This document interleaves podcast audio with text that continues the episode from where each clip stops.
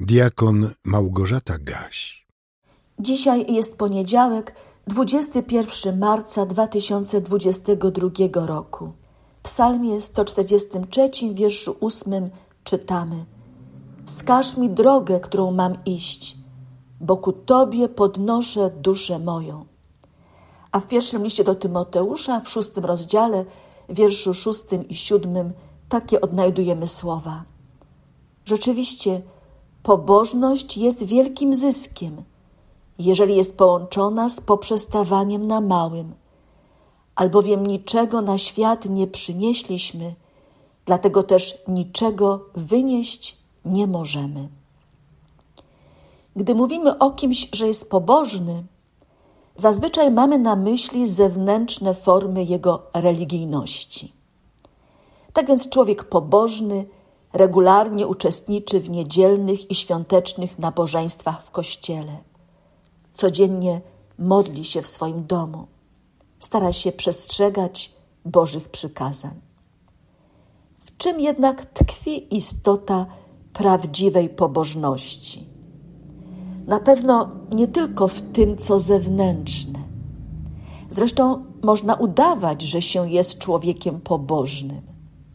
Można mieć uduchowiony wyraz twarzy, uczestniczyć w różnego rodzaju praktykach religijnych, a jednocześnie żyć z dala od Boga. Żyć pobożnie znaczy żyć po Bożemu, tak jak Bóg chce, jak nam to objawia w swoim słowie. Żyć pobożnie znaczy otworzyć się na Boga, uwierzyć, że jest ktoś, komu zawdzięczamy życie. Ten ktoś jest moim stwórcą i zbawcą, a ja potrzebuję relacji z nim na co dzień.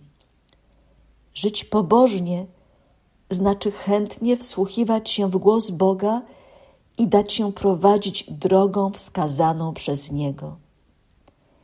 Człowiek pobożny szczerze woła do Boga w modlitwie i tak jak psalmista prosi – wskaż mi drogę, którą mam iść.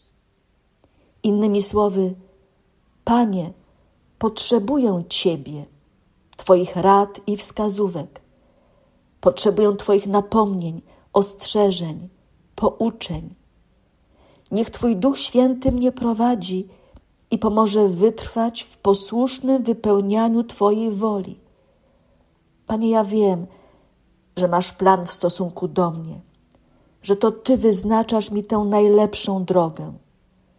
Dopomóż w pełni zaakceptować to wszystko, co dla mnie zaplanowałeś. Nie pozwól mi schodzić na inne drogi i tym samym oddalać się od Ciebie.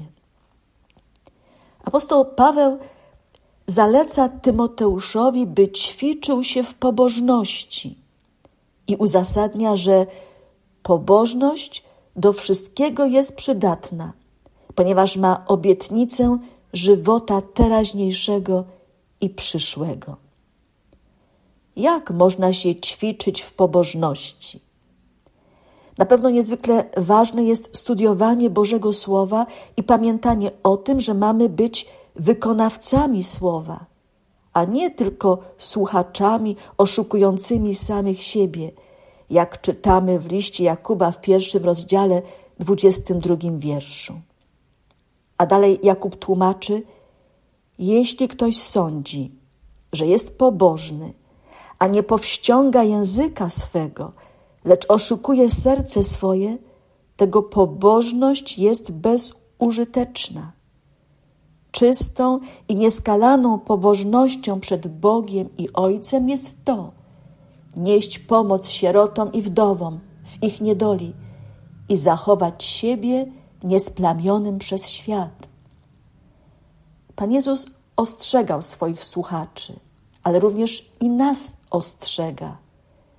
Nie każdy, kto do mnie mówi: Panie, Panie, wejdzie do Królestwa Niebios, lecz tylko ten, kto pełni wolę Ojca mojego, który jest w niebie.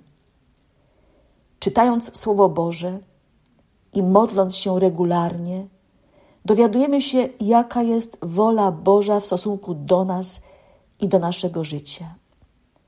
Nie wolno nam niczego przeinaczać, lecz trzeba z pokorą godzić się na wypełnianie Bożej woli, bo na tym polega prawdziwa pobożność. Przed chwilą słyszeliśmy, że pobożność jest wielkim zyskiem, jeżeli jest połączona z poprzestawaniem na małym. I rzeczywiście, człowiek pobożny powinien być skromny, nie przywiązujący się za bardzo do materialnych bogactw, lecz pamiętający o potrzebie gromadzenia sobie skarbów w niebie, jak proponował Pan Jezus.